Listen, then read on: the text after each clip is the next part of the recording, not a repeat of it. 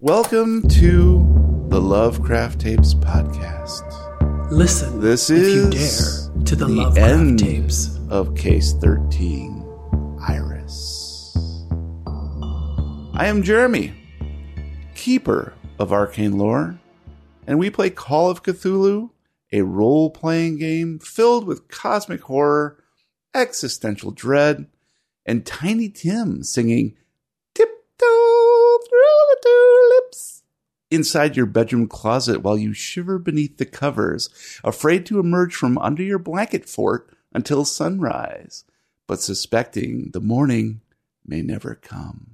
Your investigators of the unknown are Gabe as Roy, Come on, baby, give me a softball question. Make it easy. Matt as Rocky, Yeah, I can answer that, but it's going to cost you like 20 bucks. and Brian as Pippa.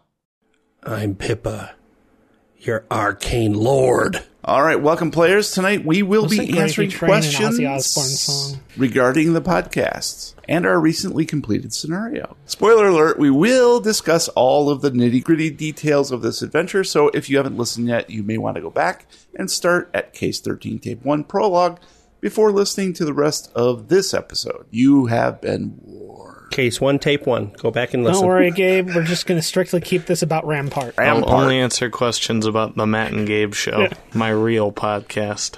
Listeners, if you would like to send a letter from beyond, please do so on our website anytime at lovecrafttapes.com, including questions for these episodes where we do Q&As. Also, a gentle reminder that if you would like to chat with us in real time, join our Discord server at discord.lovecrafttapes.com today, and maybe, just maybe, Tiny Tim will like you, friend you, then follow you back to your house creeping into the bedroom closet to wait for nightfall. You know what comes next. Is that when he pokes you? I think he tiptoes through your tulips. Fun fact about Is that, that, a that guy. euphemism? This show is brought to you in part by our generous fans and supporters on patreon.com slash lovecraft tapes. So thank you to Jordy Rose, Barry Robeson, Atulia, Brittany Davis, Elizabeth Grieve, Chris Parker, Brownie Davis, Cal Sherman, Huge Pie, Jefferson Bell, Eric Zane, Olda, Polkert, Mitch L., Lobster Johnson, Amanda Power, Frank Delventhal, Harold, Eric Phillips, Melambra 57, Wouter Vermeyen, John Scarcella, Daniel Caprone, Snow, Dom Driver, Andrew Petty, The Frilled Shark, John May, Phil Dickinson, Flix Capacitator, Robert Jameson, Boston Harbor Horror, Eric Setterberg, Yog, Little Rowan Plays, Liz Moonberry, Stephen Gregory, Davinia Von Zarevich, Ripley Iwan, Discordiant, Shane Stoley, Sheldon Warner, Chainsaw Unicorn, Captain Vashton, Peter VDB, what's up, Pete? James Brown, A.E. Jonesy, Marty Dixon, Ineptus Astartes, Horst Draper, Gregory Schmucker, Matthew, Oddity, Prophet of Woe, Ruined Ashes, Brindle Stubbs, David Winterman, Kevin C., Rolling Boxcars, Casper Rybeck, Manic B Media, Ba Tran, Jeffrey Young, Bifford, Alexandra Kroska, Phoenix Black, Holden Omans, Puddle Time, Phil Campbell, Justin Levesque, Nicholas Hutto, Tomas, John Kodopasic, Jay Clark, Mick Cope, Kevin G, Robert Lamb, Jehovah's Thickness, Steve L, Benjamin King, J.R., Seriton Wizard of Isinglass, and finally, will pay to see Ernie eat Sarah's toilet rat. Thank you to everybody who donated. Appreciate all the support. And now, dear investigators, we recap Case 13. Previously on the Lovecraft tapes. After the destruction of Blaine Manor, our staunch detectives are forced to travel to New York City, hoping to uncover the secret of the Odobrati relic and the whereabouts of Charles Blaine. Unfortunately, they run afoul of a secret cabal of ghouls, led by none other than Jason Windflower, the serial killer who ran amok at the Contented Cow. With a little help from new friends, our heroes manage to overcome this ultimate evil, but not before one of their number is faced with the very real prospect of pushing up daisies. All right, guys, let's A some cues. What do you say? It's going to cost you like 20 bucks. Right off the bat, from Chris Parker, who we know, this is for everybody. What was the experience like for y'all to revisit and in many ways close the book on the Blaine saga this chapter. To me, the Blaines are something that have been kind of at a distance for me throughout it all. I mean, other than, you know, when I was just beginning and it was kind of wrapping up. So it was interesting to put myself into the scenarios of other folk. And, uh, you know, it was really cool to be able to be a part of it. And, you know, let's just say that I'm. I, I, I really closed up the books. I really helped these folks out. You cleared the slate. Yeah, yeah. P- Pippa, you were also um, far away from it, but I, I guess uh, you know also as a player. So, uh, Brian, what do you think? It was nice to know, but kind of, kind of sad. You know, it's like closes that chapter on way back when when we first started. You know what I mean? Chapter one, case zero.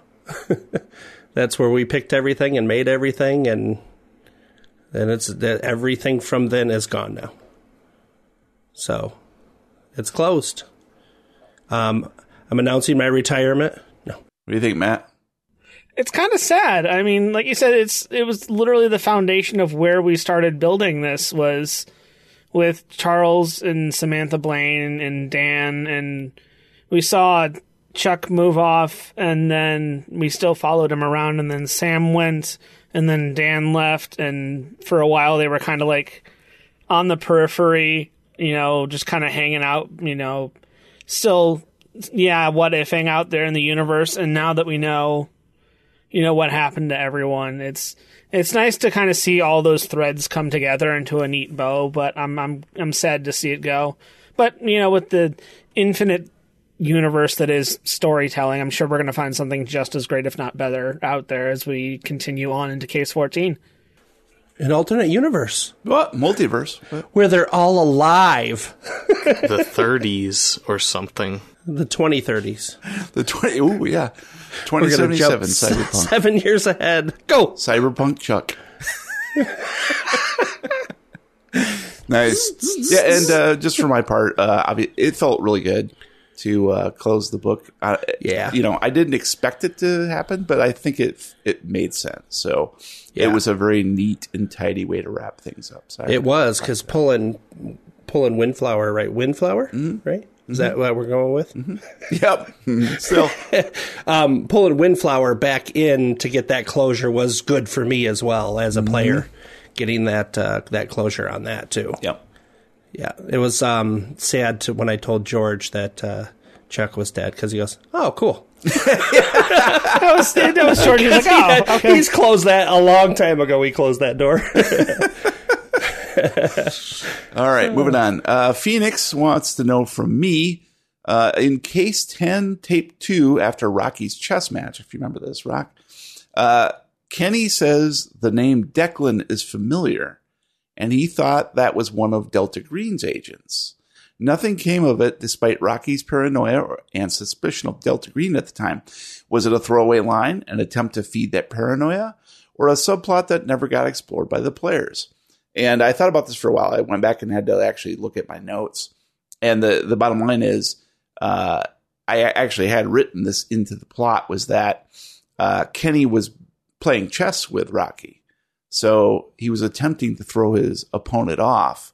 So when Rocky mentioned Declan first in the conversation, Kenny seized on that and tried to use it to get a response and sort of make uh, Rocky a little um, uneasy or whatever, questioning or off his game. But it, that just didn't really happen. So that that's kind that was the whole reason. I mean, we we're we're so many cases beyond that; it doesn't really matter at this point, and that that's the only reason it really I introduced it. So It's really hard to shake this. It's like a steel fortress up here. you were rolling so fucking good. I was like, eh, all right, not gonna work. So this is from me for Brian. Pippa seems to be leaning into the magic use, and it's starting to take its toll, both mentally and physically. We already know she drinks a lot of coffee, so it seems like she's becoming an adrenaline junkie too. In your mind, what is Pippa's situation six months after the events of New York City? well, obviously, it took time to recoup. Feeling the power and the success that she had with that fight and with her casting, she's been practicing on a small scale, trying to hone her skills to where it's more reliable and not just a I hope this works, throw it up in the air and see what sticks. You know what I mean? She's she's been focusing on that, which has allowed her business to fall off a bit, but she's still selling houses. Just she's she's really pulled back a lot on that. Um, maybe two or three a, a, a month or or so just to stay busy on that front, keep it moving, keep it operating, making it a one person job since she no longer has an assistant and no longer wants one. So it's easier to keep track of everything when it's just you that needs to keep track of. I wondered too, like, you know, would would uh, Pippa be so wrapped up in that those studies and trying to hone those things that, like, she once upon a time she was like, oh, I need to be here at this time. Yep. Is she like starting to be a little lax and maybe forgetting That, appointments? that's Uh, why it's it's fallen down to two or three Yeah. a month instead of two or three showings a day. So you're you're not number two in Arkham anymore, right? Or in Massachusetts? She hasn't thought of it in at least four weeks nice. where she stands in anything other than focusing on herself and what she can do Got it. with what she has. Cool. In- interesting. Interesting. Yeah, yeah. That's we'll get to that here in a minute too. Uh, Ineptus the Stardust wants to know from Matt. Re-listening question. Re-listen question for Case Twelve, almost up to the new season. Is the clown hatred just a Rocky thing or a Matt thing as well? Matt seemed to jump that way pretty fast. It's a Rocky thing. I mean, I'm not like deathly afraid of clowns IRL. I find them more annoying than anything else. It's that style of like physical slapstick humor isn't my cup of tea. Uh, I jumped on clowns because A, we were dealing with a, a circus, and B, fear of clowns is a really common thing. So I figured it'd be a really great play because it gave me a lot of a lot of material to work off from real life and it'd make it a little more relatable for all those people out there who are actually afraid of clowns. Okay. Uh, Oddity would like to know: Does your investigator have a last will and testament? And if so, what are their final wishes? Pippa did not have one. Now she does. In the last couple weeks, she's she's done that. She's written something roughly up. It's in her safe in the office. Everything of power that she has, which is kept in a sealed box, goes to Rocky. How about uh, Rocky? An actual like legally binding document no. Does he have a plan in place? I'd say yeah. He lives off of the the principle of leave no trace. Like he's really big on taking taking out the the bigger threats and making sure that nobody else has to deal with that or live with that knowledge. So I think that that carries over into his plans for himself when he's done. Um, I'd like to think that he has things in place that you know when he's finally gone that he people to carry steps through to more or less erase him because like his work he doesn't want any trace left. Uh, if roy is still around i'm sure he would probably end up sending something to him and his family. Um, if not he probably has plans for all of his money and his assets wherever they're stashed away to go to where he thinks they can do the best to help other people. Because in the end for him it's a lot of doing the best for the common good and even at the end if he can help someone else or do something to make things better that's what he's going to do How about Roy? Roy has no plans. He's never gonna die. When he goes, other people can worry about it. It's not his job. That is a strategy. All right, uh, Gabe, do you got a question? Hey, Matt, yeah gabe did Rocky have any plans for how he was going to utilize the resources of the basement before he stupidly destroyed it? One not my fault. Yes, it was. two yeah that, it was very clear that charles was deep into some some far out shit and i'm more than 100% sure that there was something else in that basement that would have led to some sort of other crazy adventure. When you get that deep into looking into this kind of things you don't stop at just one So there's there's he definitely had some more crazy stuff hidden down there that we could have used or that would have taken us somewhere. So I'm, I'm kind of sad to see that the Blaine Manor, or I, I guess I should say Blaine Manor, is is now gone. Uh, it looks like we do have a question here in the chat. For you, Jeremy. Do you ever plan on going into another dimension? I know it was sort of not really touched on with the Cat VR, but I was meaning more like a nightmare hellscape. Uh, this is from Dirtman Band, who I think is Prophet of Woe. I kind of would love to get these guys into uh, the dimensional places that already exist within Lovecraftian lore. And so, yeah, I would say yes. I, I don't have any uh, concrete plans because the stuff just hasn't brought us to that brink yet. I think that's almost going to be a, you know, a come to Jesus moment uh, situation where they're they're probably going to have to actively go in and, and try to do something that is, you know, going to save the world. So we'll accidentally activate something, is what you're saying? Ineptus Stardust asks me, uh, I noticed throughout case 12, Jeremy really seemed to be pushing the Charlene and Rocky angle, despite Matt having Rocky show no interest. Jeremy would step in a few times and say, You feel. Was Charlene working magic on Rocky, and that's why Jeremy occasionally took more control of what the character felt, thought in this area? Um, so to answer that, uh, Charlene wasn't really using any magic per se, though she was trying to use her wiles to ingratiate herself to Rocky, and it kind of worked. I mean, the the role playing actually kind of worked.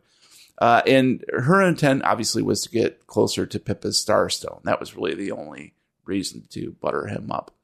Um, however, I did approach Rocky's feelings toward Charlene in a very simple manner. Have you ever fallen in love?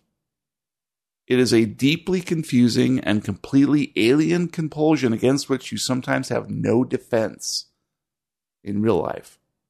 So I kept throwing that at Rocky to see what would stick, which would he actually, you know, take the bait. That was primarily it. And, you know, no matter, you know, your best laid plans, if you meet the, the right or wrong person, uh, sometimes you're helpless in the grip. So that's the way I played it. And, and I also wanted to sort of keep him off balance for Charlene's true motivation by adding this wrinkle that I know he probably would have uh, pressed up against or pushed against. So that that was it. It wasn't really Charlene like doing some ooga booga on him. It was more just the normal human compulsions that sometimes we just can't help. So I hope that answers your question. Yeah. Well, you know, I the the the you know, he had agency, he could do whatever he wanted. But but the feelings I had to introduce as an alien kind of thing that uh, he'd have to deal with. Feelings. All right, Atulia wants to know from Gabe. Have you thought about the next character you might play? Can you give us any teasers? Uh, no teasers. I have a plan. Uh, but like I said, Roy was never going to die, so no need. Can we keep this professional? We're strictly here to talk about the Matt and Gabe show. All right. Well, speaking of which, Matt, do you have a question for Brian? Uh, so, Brian, when you first built Pippa as a character, did you start out with the I want to be a a, a, a magic user in mind, or was it just kind of a, a, happy accident that happened in roleplay that you've you've leaned into and developed as a trait for your character? I think I think it was magic, but it was like uh, I had to see what I could get away with. So I called Jeremy to help with all of that, obviously, um, because not knowing, even though we've had thirteen seasons, um, not knowing the full universe and, and what the restrictions might be, I wanted to make sure I was building a character that was feasible and that would um, that would kind of fit in without taking over. You know what I mean? Because if you build a character that is, you know, too heavy in one section, it could or one area, it could push push everybody to the side, and everybody's roles would shift and change. And I did not want that at all. I wanted to be someone who was in the back seat all the time somebody who could develop and push their way to the front, you know, on their merits rather than than just having the power to do so.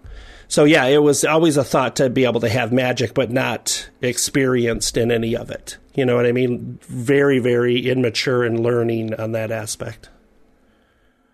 But now, now I have the power. He's full of C+C Music Factory. He got the power. It's my origin story. Dun, dun, dun, dun. I remember back in the day when I was a realtor.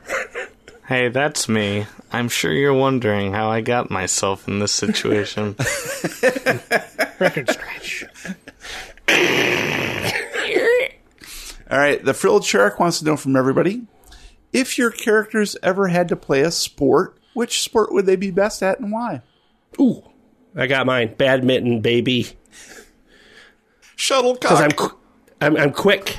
I can get r- to any spot on that court, and I love shuttles. nice save. Thanks. I save them all. Unlike Rocky, Roy is actually an arroyo. He's great at every single sport because he understands that the only good way to play sports is to be as violently defensive as humanly possible. Basketball. Call your own fouls, baby. Means you don't call them. Obsidian this Phoenix says I could see Rocky playing cricket or croquet. Go for water polo. He's really good at those disappoint your father sports. Hey, I didn't say I was playing ultimate frisbee. Okay. Crocy wants to know of Brian. Is Pippa going to take that lady from the hotel up on her spell training? Yes, I'm definitely in contact. Yeah. Cool. Uh, Brian, do you have one for me? Did you expect Windflower to put up more of a fight? No, I think it. You know, I wasn't quite sure, but I, I didn't want to overpower you guys with like, you know, if you had dawdled and if things went sour, then yes, you would have been swarmed by ghouls at the end and probably all devoured. But um, the fact that um, I did have built in like certain, there was a cadence to the rounds, so I knew that in round three or four or a five, I can't remember what, uh, a Loliola was going to come in you know, and I knew that, um, you know, you guys had a little bit of firepower with Choo Choo there because he had a pistol. So I kind I tried to make it as challenging as possible and as life threatening as possible without completely decimating TPK. And um and, and Windflower himself, I I felt like you guys deserved the chance to have vengeance for Chuck. So he couldn't be a god. He and he wasn't a god. He was just a dumb asshole who serial killer who became a ghoul, you know, and then took took control of the ghouls that were beneath this one little faction of ghouls. So I didn't want to make him super crazy, but he was also very, you know, obviously he did some damage. He killed Roy, so you know. I'm uh, Revenge for Chuck is the name of my new cover band. Just There you go. Chuck's Vengeance. No. Uh, so so it, it was a I wanted it to be as uh, enthralling and thrilling as possible when that final fight scene, but not to be. There's no, you know, I had you guys had to have a chance, and you rolled very well. So and they rolled very poorly. That that's how this thing goes occasionally. Yeah. You know? For once, for once, that's how this thing goes. It's usually us that do the poorly. Well, it- usually you guys somebody pulls it out. You know, usually in in the clutch, somebody can usually do it. It's usually him. yeah, it's it's it's usually Rocky, uh, uh, absolutely, but and occasionally Roy has done it here and there, but in this case, it was Roy who got the short end of the stick for show. so, anyways, question from the chat. Uh, what's with Roy? Uh, Phoenix wants to know what's with Roy's Eldritch lightsaber slash glowing ethereal dildo. Yeah, Gabe wants to know that too. yeah. Thanks, Adam and Eve, for sponsoring us. yes, uh, totally. hashtag. Enter not code. Lovecraft at checkout for a free special gift. All right, uh, JB Sharkbite wants to know. With all the madness and twisting paths of Call of Cthulhu, it gets a bit confusing after a while. Is it possible to get a recap on the story so far? No, I'm sorry. No. Matt will do it. We went to New York. We had a great time. Went to an art gallery, and then we're Guys, now we're I back got home. this. yes, it is possible. Next question. Oh, from the beginning. Once There was darkness. Then there was a big explosion.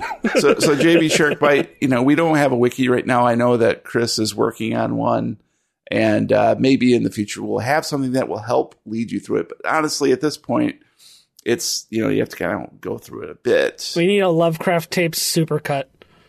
But no, I, you know, I have actually thought about at some point trying to do a novelization of some of the past events, like take a case or chapter. Some would be good show stories for sure. Leather bind it. You know, we have to bind it in human skin.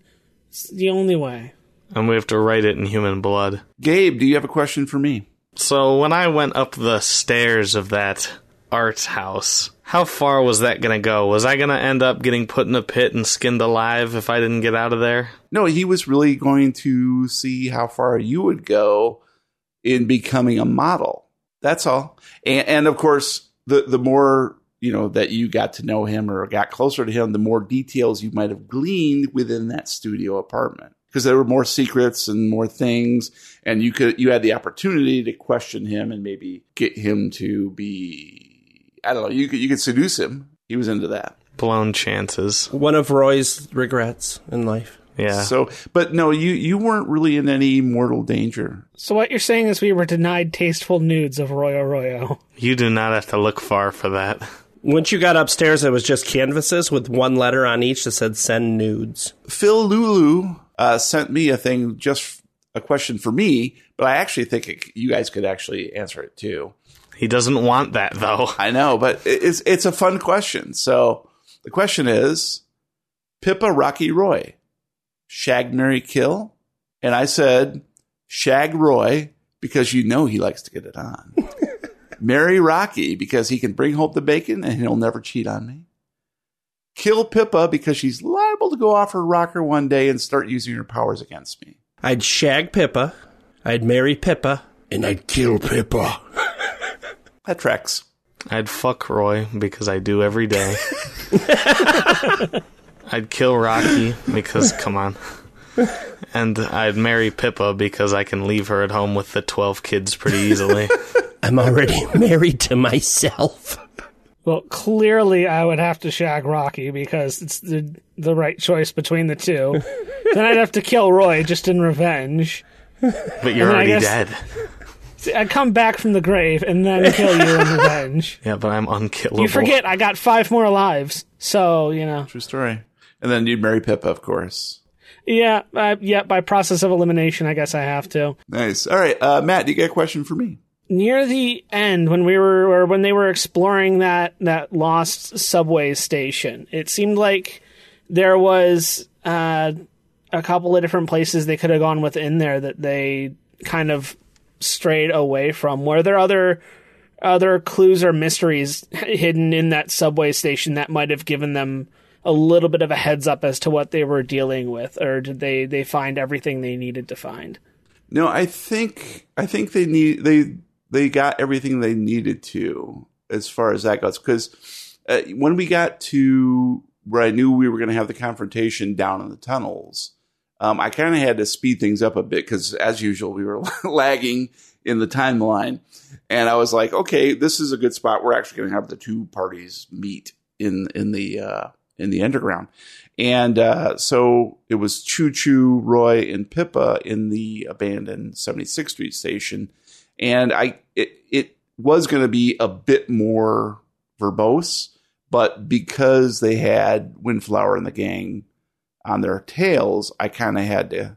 And it was going to be, I was thinking more along the lines of, um, uh, what is it, John Carpenter's, uh, help me out, Brian, Precinct 13, right?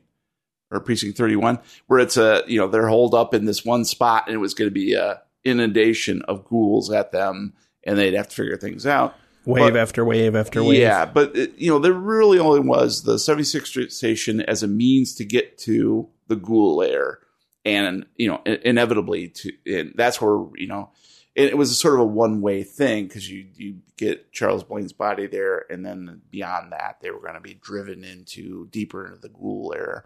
So it, it kind of panned out the way it should have, but uh, yeah, I don't. I, I think everything was found. There was there were some verbose things, but it was not of any consequence other than like scares and maybe minor clues, but nothing that was really going to help at that point. You guys had uncovered most of it. We're actually investigating as investigators? What? Looks like Crow's got a question. Ghouls versus Ratma. Who wins? Oh, come on. No I think contest. Rat- I think Ratma would If win. we can beat the ghouls, Ratma can beat Yeah. the ghouls for sure. I, think, I think Jason Windflower was a Ratma. yeah. Dirtman Band, Prophet of Woe has question for me. With your Destiny obsession, do you ever feel the want to borrow inspiration from the lore? A lot of it would fit really well, i.e., the hive worm gods would be an awesome entity. No, I actually haven't thought about it, although there are uh, Lovecraftian elements within Destiny that I think would make a nice fit. But no, I've never, I've never thought about it.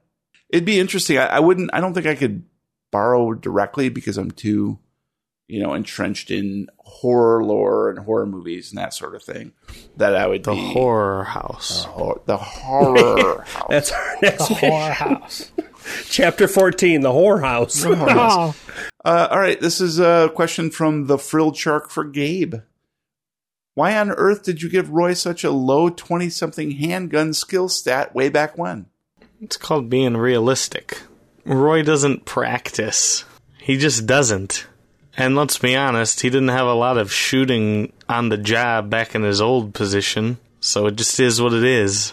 I'll put it out there. No matter how hard as a player we think of where we should put our points when we're building a new character, it's always wrong. it's always wrong because we never roll for the things that we think we should roll, be able to roll for, sh- that we will roll for. So I was right because I didn't think about it that way. I thought about what would this character know. Roy, you haven't made many characters, my friend. it's a weird balance when you're building characters because it's like, do you spend the points into things you know you're going to need, like listen and spot hidden, and you know all the all the stuff you know you'll have to use as an investigator, or do you take those points and you spend them into role playing possibilities and help flesh out the character a little bit? Because it can make it more interesting if you use those points for character development, but it can then end up being a bit of a detriment later on if you don't have that like core almost required skill set for for doing the investigating part of Call of Cthulhu. Now, and Jeremy's good at that. As, he he doesn't have every time we do a scenario, it's like okay, roll for this, roll for that, and it's not always the same thing you're rolling for, so we can't plan. You know what I mean? He's not. He he hasn't fallen into that habit of. Uh, uh, roll for search or you know what I'm saying roll for medicine or whatever it is over and over again so we can plan as players oh he's going to ask us for that so we need to put points in Spot Hidden's the only one. and and that's even rarer now. We haven't really done a spot hidden much. You know what I mean? So There it is. it's it. I like it. It keeps us on our toes, and we're like, where should we put our points? Because normally at this stage, after thirteen, we'd be like, okay, all of them going to this, all of them going to that, and then we put the rest here, and we'll be fine. We we can't do that. I'm just saying, the fact that I haven't rolled many characters means that I'm good at it. We have a little more experience about failure. All right, we're gonna step on the gas here a little bit. Uh, Jira wants to know where and when did you all meet? There's no way I can say it without being creepy. Oh, you're talking about that t- in the bathroom, but yeah, yeah, I know what you're getting at. That was Tapping the I, toe. met- I met Gabe when he was 14. Matt, I met you when you were 14. and I groomed them, everybody. I met Brian when he was zero. 1973. oh, lead groomer. Yeah, so you know, obviously Brian's my brother, and and uh, these guys were Brian's friends. Former students. Drama club and all that. good stuff. Question for Gabe from me: Since swapping bodies, losing his family, losing his home, and now dying, how has Roy's worldview changed from when he was a simple FBI agent providing for his many many kids? He's definitely having more fun than he used to because he has less responsibilities. Because instead of having fun only when he wasn't at home, now he's having fun because he's never at home. Uh, he definitely misses his old body. But though I will say that that kind of got put to bed when he, you know, burnt it alive. Uh, so he kind of got over that, though he never will entirely. He only has one person that annoys him versus 13. Uh, he definitely misses his hometown. He definitely misses the ability to know everyone and do everything. That's why last scenario I thought was really good uh, to be able to be around things he knows and around people he knows. I mean, he just likes to know people. Are you my dad? Just gotta keep an eye out for more people in the shed. Will pay to see Ernie eat Sarah's toilet rat has a question for me. It seems that all episodes end up being resolved with violence, although many times it's a violent end to an artifact. How many of the big bads dispatched by the intrepid investigators were immortal, as in couldn't, can't be killed by direct violence? So th- I thought about this for a bit. Obviously, Dagon. If that encounter actually occurred, we're not quite sure if it did because of the Seven Samurai telling of the story. Obviously, Dagon is unkillable uh, by conventional means. I'll find a way. We'll get them on tax evasion like they did with Al Capone. All, all the cultist type folks are mortal, so they can all be killed. Th those guys were you know nothing like Tommy Lee and all that stuff. Those aren't bad. Those aren't big bads. The black goo on the Island Research Center. Mm-hmm. That's about as immortal as you can get. Yeah. Because it only needs a tiny, tiny bit to survive. It's not venom, guys. It's not. It's not venom. It is. You don't know, though. But it might be Morbin time. Brian, do you have a question for Gabe? Did Roy, at any moment in time in this last scenario, have a moment of clarity through the fog of the uh, loss of sanity? Because it kind of seemed like you did in the fight. Like you snapped right in and were 100% present.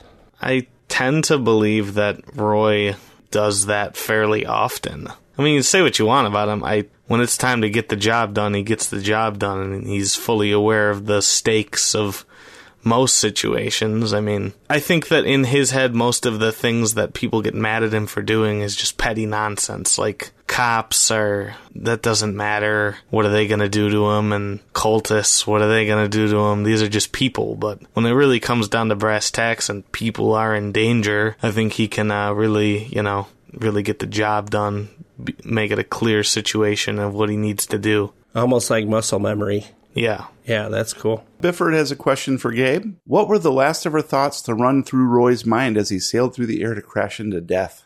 This is gonna hurt. yes. Perfect. That was great. Perfect. Uh, Matt, do you have a question for Gabe? So over the the ensuing cases, Roy seems to get beat up a lot.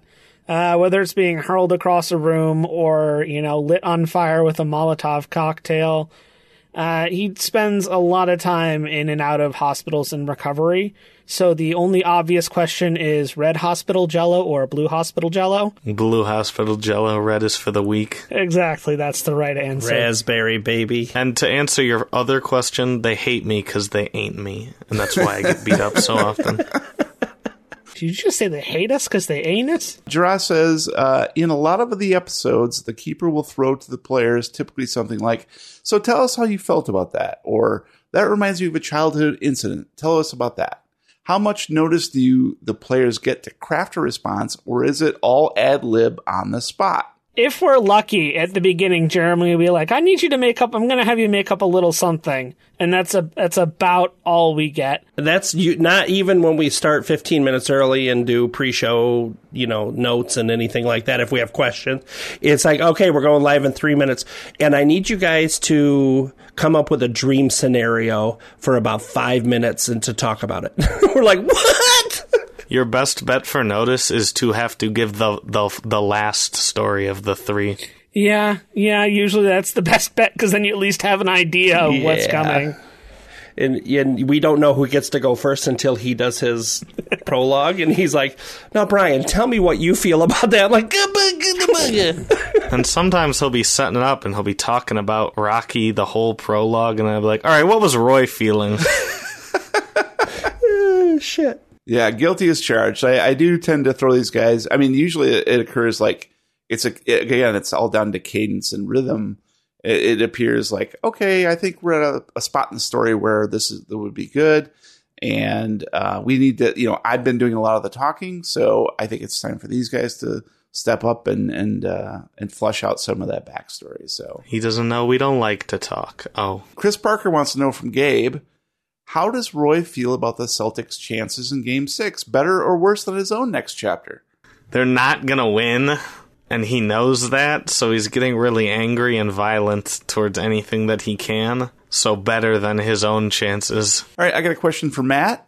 It's obvious Rocky has feelings for his brother, despite butting heads most of the time. Rocky is also very experienced with the darker arts, having had many brushes with these unsavory forces in the past. Would he ever be tempted to use that forbidden knowledge to, say, bring his brother back from the dead? I'd be lying if I said the thought hadn't crossed my mind. Like as like you said, as much as they butt heads and don't get along at the end of the day, they're they're brothers, and that's kind of what he expects. That's the the only kind of familial interaction he's had is that that constant, you know, rubbing up against each other the wrong way, head butting.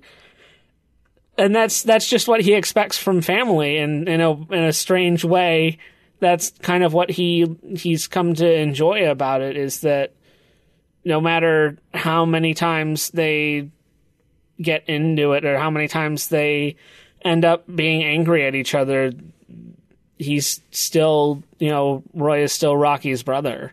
And that's uh, that family connection is something that you can't really get rid of no matter how hard you try. It'd be it'd be very tempting to to go digging through the archives for something to maybe bring him back, but at the same time I think he understands the the universal rule of all magic comes with a price and it comes down to that weighing of is that price worth paying? And usually when it comes to toying with the strings of fate the answer is no.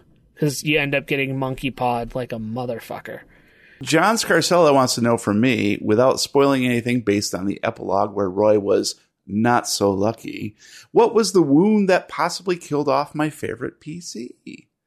Uh, just blunt trauma and the uh, first aid failed. Now we don't know what happened after that because we kept the scene there. So I guess we'll figure out what happened in case 14. All right, Brian, do you got a question for Matt? Rocky, are you monitoring the powers that are growing inside of Pippa, and are you concerned? Yes and yes. For the vast majority of the interactions that Rocky has both been through and seen over his long years, dabbling in things that you don't understand tends to lead to some some negative outcomes. Uh, magic, especially in Call of Cthulhu, is kind of a two way street. Yeah, you're getting that power and that ability to do whatever, but at the same time, you're giving something up. And usually, what you end up giving up is yourself. And so, whenever you see somebody start to really dig into that magic, is when you need to start being concerned. That same thing happened to to Sam, where she lost one of her arms due to to going a little too far into things that she she didn't understand. So anytime he sees anytime he sees somebody who's you know diving headfirst into into this kind of world where they he you know knows only bad things come from it's it's something to be concerned and worried about. Are you going to palpatine me? Is that what this is? Are you going to sit in the corner and go unlimited power? Phoenix wants to know from me Will we ever find out what Rocky and Ripley discussed between cases 12 and 13? And uh, I thought about this and I said, I think so. Uh, there's some gray area as to whether that encounter actually occurred, and I had planned on fleshing it out a bit more in case 13, but it was so logical and convenient to move the action to New York City and get the characters uh, away from Blaine Manor and Arkham that I, I just couldn't resist not doing that. So everything, however, comes home to roost. So we will try to tie up some loose ends that may or may not happen in case 14. So I can't say no, but you can say I think so. I think I can. This is for all of us, I believe, from Andrew Petty, uh, including the secret tapes. This will be fun to dig around in your heads. Who is your favorite character you've played? I'll start off because I, I thought about it. I had time to think about it. And uh, I think in um, the uh, cannibal. I played a Clint Eastwood like character, and I just had a blast playing that guy. So just play that draw. Dr. Pretoria for me. Yes, Doctor Hibbert Pretorius. Oh, he was so fun because I got to do a stupid voice and I got to be outrageous because I knew it didn't matter. Aaron Martinez. I thought No, you it's hated Roy. doing Aaron. I did. I hated it. It's Roy. I was joking. the unreleased demo half game we played with Gabe way back in the day. Played I, I made Jesse McCree from Overwatch as a Call of Cthulhu character, including the stupid southern accent, and I had like 80 plus points into handgun. That was a good time. Just it was really fun building a character strictly for shits and giggles. Because most characters you build, you're trying to achieve an outcome. But the fact that I got to build Jesse literally for straight shits and giggles because I knew that it was a, a one shot that did not matter in any way and I could do whatever I wanted was a lot of fun to have that freedom just to do really wacky stuff. And no one will ever hear it because we never finished it. There's only ever one of it. It's it's half it half exists. Krusty wants to know if uh, you guys enjoyed playing yourselves in that convention one with the spider eggs. Yes, actually, that was fun. That was a lot of fun. The one where he told Gabe he needed to roll a one to fix the thing, and he rolled a one to fix the thing. that was that was Luckiest amazing. MFer on the planet right here. Ah, that That was a has good to one. be one of the most referenced moments from a one shot that made it into the real podcast and no one knew what we were talking about. Just constantly like tell Gabe what he needs to roll. Just give him an exact number. All right, we've only got a couple questions left here. So, Gabe, you finally got one for Brian? Since Pippa's definitely gonna become evil now, do you regret meeting the Arroyo brothers, or do you just wish that does Pippa just wish that she could have sold the house and gotten her commission and continued her rinky dink life the way it was going? No, she probably would have, maybe in the heat of that battle, she probably would have wished to that. And then everything turned around when she felt the support and the power surging, and she could not turn back after that. But meeting you guys, yeah, she wishes she would not have ever met you guys. No. No, she's she's she's come very become very close with with both of you.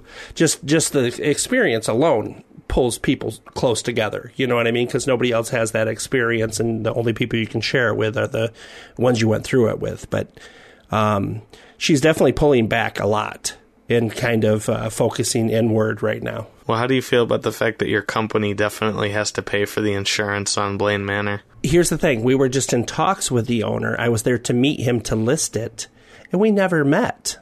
So it was never part of our listings. Jarrah wants to know from me if one of the investigators dropped out to pursue other things, would you just pull in someone you already know, or do you have a recruitment master plan ready to go? This was sort of brought up during uh, last month's happy hour event. And basically, what I said was, you know, nothing lasts forever, but we just keep chugging right along, and much to our own amazement and amusement, we just we do.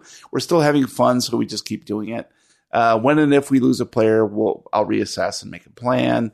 But right now, there's nobody waiting in the wings or anything like. that. All right, who do you hope drops out, Jeremy? Oh, I, I hope it's I hope it's me. I hope I drop of a heart attack during a broadcast. No, be the most views ever. R- right at like the height of something, I'd be like, "Roll four. I don't have a button label. glut. Maybe it was the castle of ah. Hashtag nut. From Chris Parker for all of the players. The investigators have found themselves in some pretty diverse locales across 13 cases. What's a location you'd like to see them explore? That ass. Oh. Oh, oh, Oh, these nuts. The island from Zombie 2. Oh, shit. Yeah, yeah. Doom, uh-huh. doom, uh-huh. doom, doom. like an Antarctic or something like that, maybe. Up until last case, I would have said it would have been fun to do something more urban, but considering we just came off of working in New York City, I can't say that anymore. I want to do something suburban. Like a literal suburban, a Chevy Suburban. All right, uh, final question uh, from John Scarcella for me. Will we ever know the fate of Samantha Blaine? Yes. We will. It was a yes or no question, John. So, guys, thank you for uh, tagging along. That's going to be it for this episode of the Lovecraft Tapes. Thank you for listening. Please subscribe on whatever podcast platform you prefer. If you like what you hear, please leave us a review. Meanwhile, you can find us at lovecrafttapes.com with links to all our socials, including Discord, Reddit, YouTube, Twitch, and much, much more. You can find me on Twitter at Lovecraft Tapes. And if anybody has any suggestions, because the Tapes Against Humanity deck is ever growing, white cards or black cards, you know, we'll take anything we can get. Uh, send them to me on Twitter at the Real Weird Kid, and I will add them in, and we will use them, and it will be lots of fun. And if anybody is just so annoyed by the random noises that they want to send me rent money, you can Lovecraft Gabe. I'm at Brian Podcast on Twitter, and on Discord, I will put a little tiny emoji underneath your comments sometimes. If you're lucky. Until next time, roll for a candy colored clown they call the Sandman.